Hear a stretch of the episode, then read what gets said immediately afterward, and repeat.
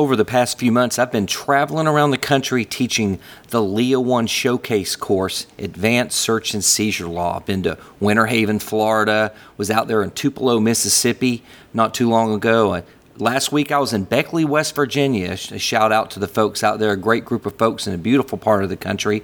Before that, I was in Alexandria, Virginia. But one of the hot topics when I'm doing this course, Advanced Search and Seizure Law, one of the hot topics is always about Terry frisk. You know, when can I do a Terry frisk and what can I frisk? Can I frisk a bag? Can I frisk a box? Can I frisk a car? In the case I'm going to discuss this week, the Seventh Circuit held that it is okay to frisk an outer screen door. Interesting, huh? Well, stick around. Welcome back to Broadcast Blue. Bringing you the latest case law updates on the legal aspects of law enforcement. This is Broadcast Blue.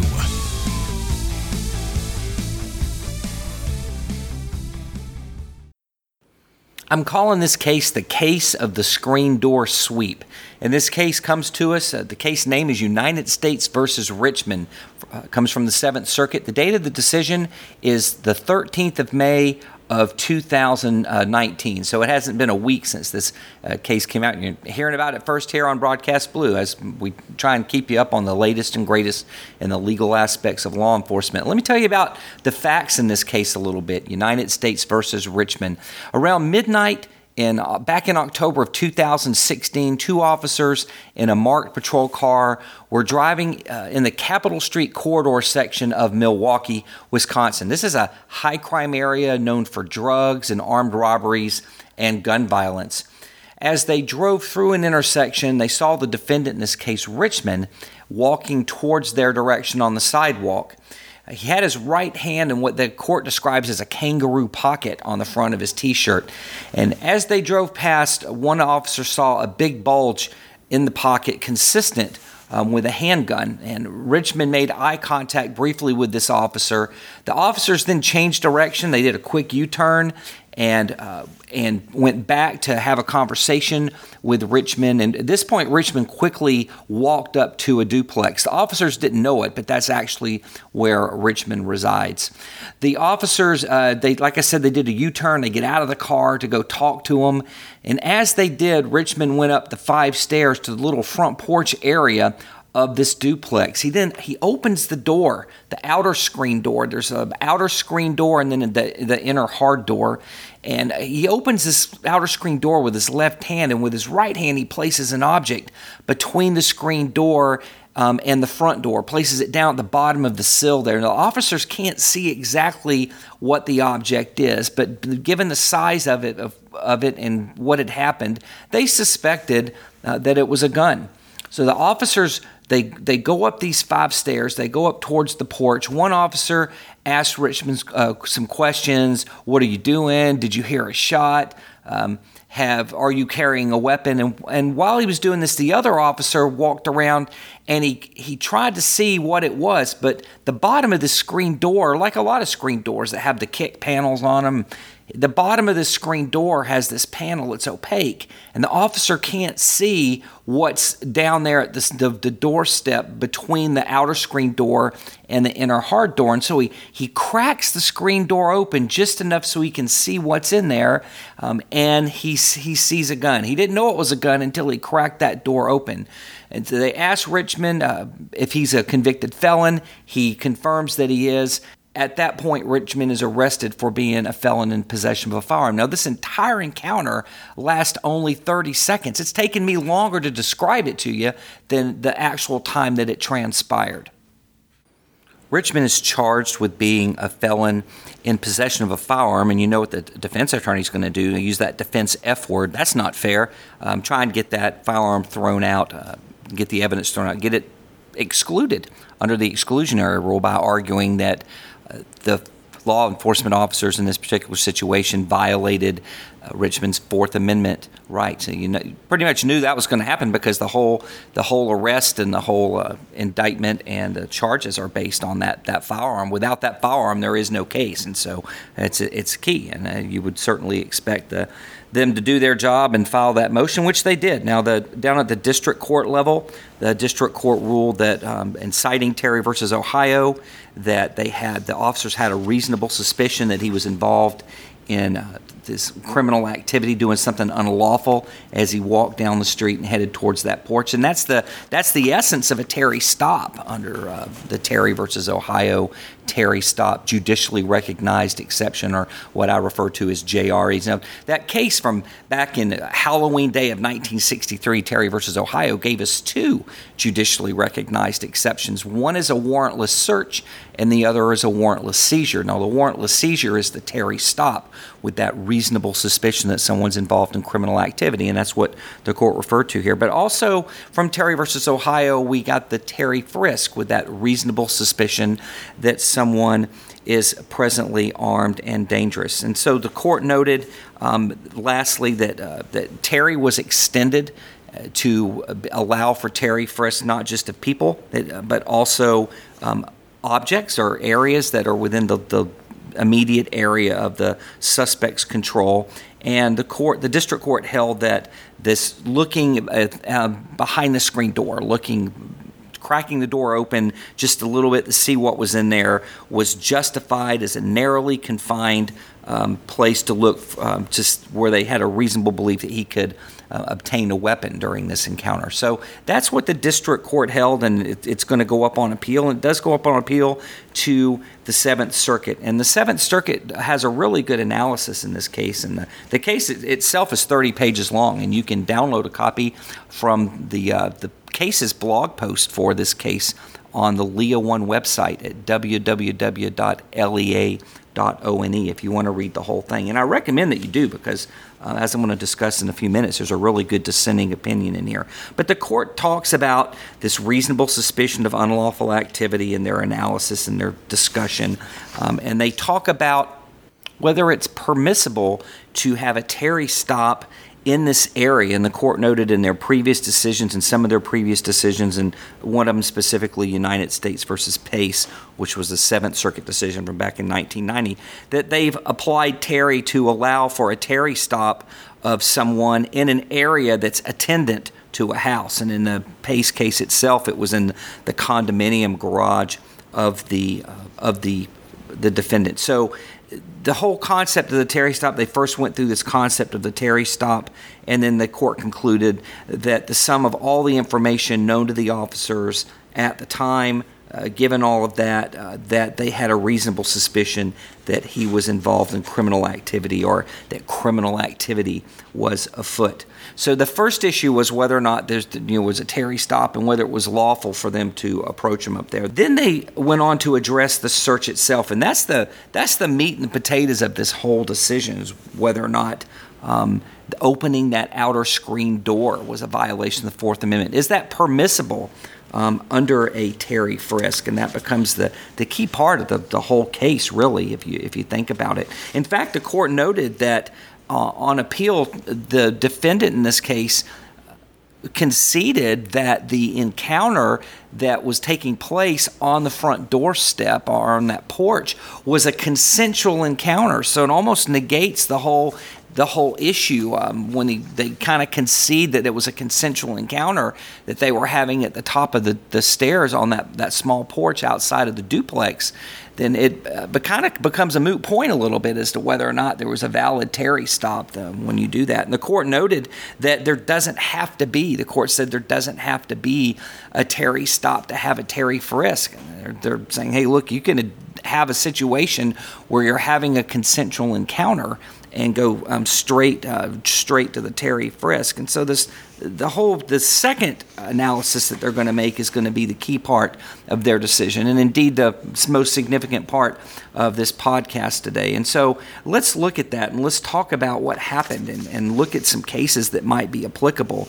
The the argument that the, defendant made on, on the appellant on appeal, the argument that was made, and they, they cited Jardines, uh, the defense did, and they also cited uh, the recent case, Collins versus Virginia, um, for the proposition that the Terry frisk couldn't extend to a search of the curtilage because clearly, you know, opening that uh, that outer door, um, opening one of the doors to the the inside of the dwelling to itself, even though they were already standing there uh, with uh, in a consensual encounter on the front porch that uh, that constituted a violation of the Fourth Amendment, and that's a really it's, it's, a really important point. And the and the court goes through an analysis and they look at these cases, and they and first of all they distinguish both Jardines and Collins, both those cases. You might recall Jardines was the case back in 2013, a year after the Jones decision. It applied that Jones definition of a search, the physical intrusion into the person's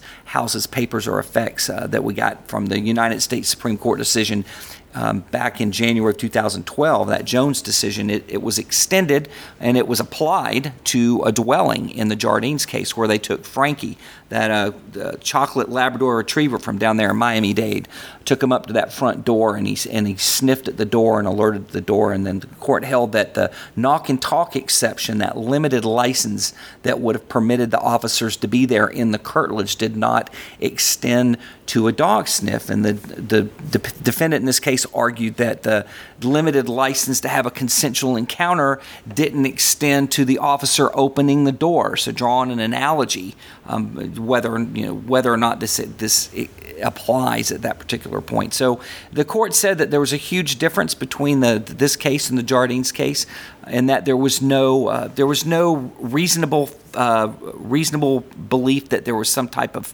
safety issue. In other words, there wasn't a need to Terry frisk anyone in the Jardines decision, and likewise in the uh, Collins versus Virginia case, the one that just came out last year from the United States Supreme Court, you might recall, the United States Supreme Court said, look, the automobile exception does not allow you into the curtilage in order to uh, exercise that exception. And the defendant pointed that out um, on appeal here to the Seventh Circuit. But they noted that, like with Jardines and the Collins decision, there wasn't a um, there wasn't a concern for uh, the, the officer's safety as a result of the presence of a firearm in that immediate area. And so, again, they distinguished it, even though the court made it clear that you didn't get in the automobile exception didn't get you into the curtilage in order to exercise the automobile exception that that didn't that wasn't the situation here with the the person on the front doorstep. So that's a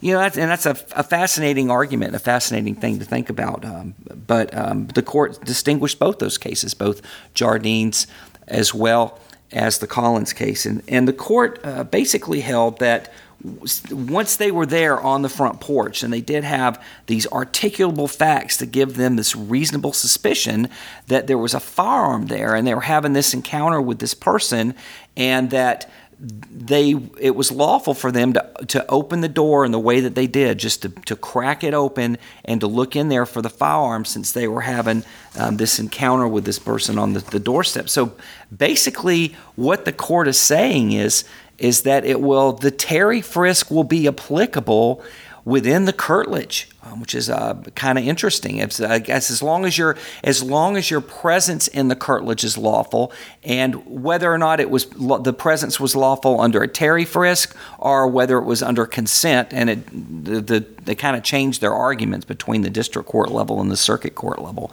Um, but either way, that uh, that it was okay as long as they're law, they were lawfully present where they were present.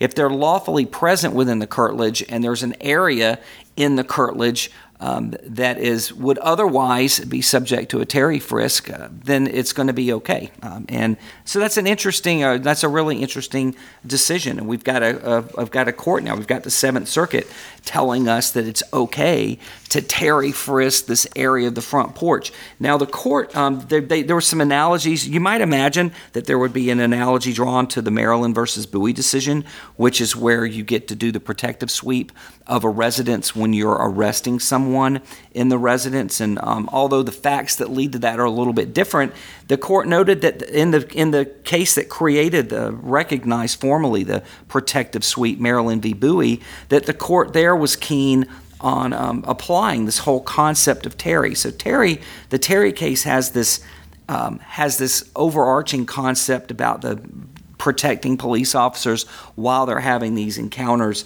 these uh, these encounters with people in order to conduct these criminal investigative matters, and and the court um, apparently had no problem applying that to the curtilage of the home as well. Now, I, I want to point out that this case. Uh, like I said, it's a 30 page decision, and one of the reasons it was 30 pages is because it was a 2 1 it was a 2 1 split. There was a dissenting opinion. There is a dissenting opinion in this case.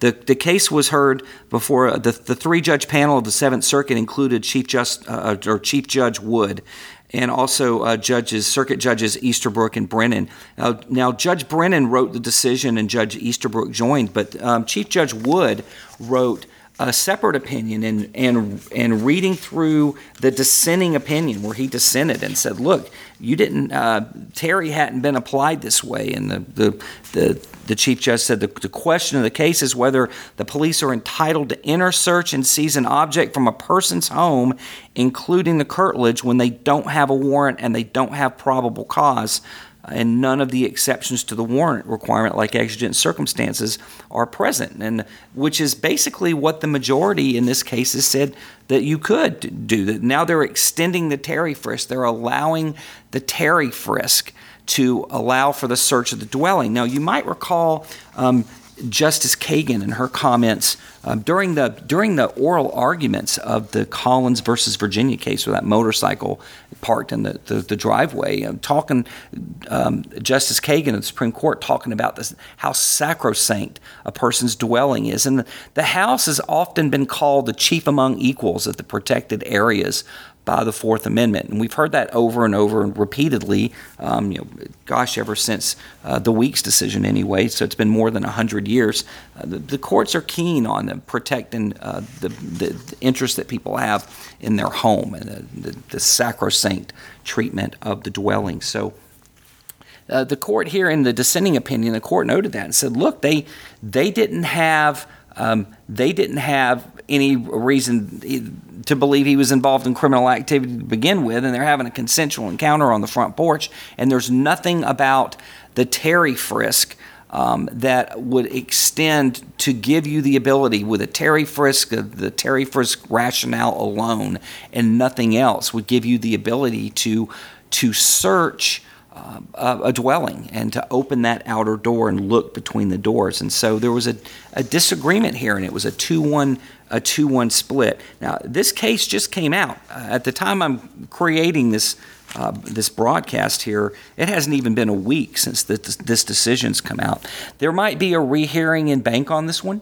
Um, it might get appealed to the U.S. Supreme Court. Who knows? Um, we need to keep an eye on it. But as for now, the rule of law, um, at least in the Seventh Circuit, is that if you are in an area uh, like that, under these facts uh, and circumstances, you're in a front porch area and you have the ability to, to Terry frisk someone on the front porch. If you've got some type of reason to suspect there's something between the outer door and the inner door, you can open open it and look. Now, the court was keen on noting that this would not have permitted the officers to open the inner door. So, if he had opened the outer door and placed something in the house and then shut the outer door, um, the court says their decision would have been different. That it would not have allowed, they could not have opened the inner door and Terry frisked inside the house, which kind of begs the question well, you know, haven't we made this clear? Didn't uh, didn't the court make that clear in Collins versus Virginia that the curtilage is treated at the same um, as Justice Kagan said, the same as if you're inside someone's living room, right? The, if you're in the curtilage, it's the same as being in the house. And so at the very end of the decision, it got a little confusing.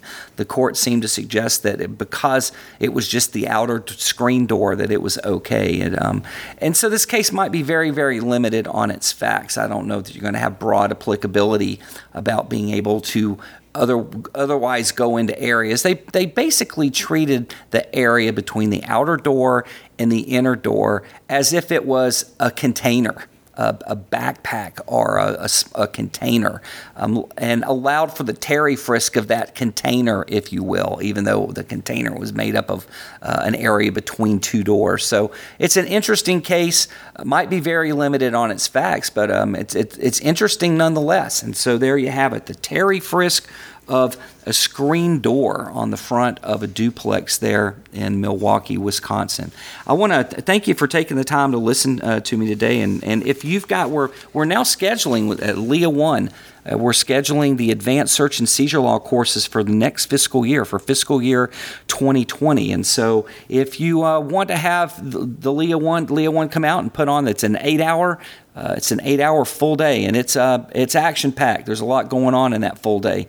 Uh, this advanced search and seizure law course, which is our showcase course, uh, get in touch with us. You can send an email. Uh, you can notify us. You can uh, contact us through the website at lea.one, www.lea1. Our name is our website address.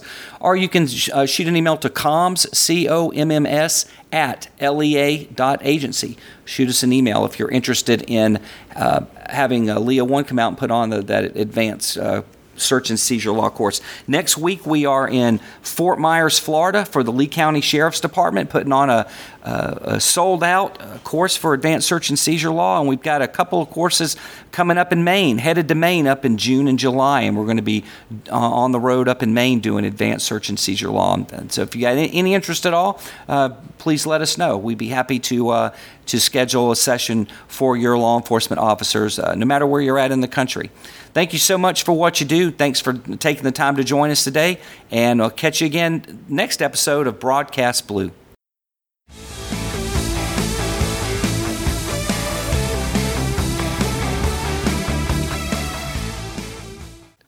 This presentation is provided for purely academic purposes. I'm fond of saying I'm a lawyer, but I'm not your lawyer. And what I mean by that is that I do not provide formal legal advice through these presentations. No part of this presentation is offered, nor should it be construed as legal advice. If you need formal legal advice regarding any part of this presentation or have legal questions, you should consult with your attorney.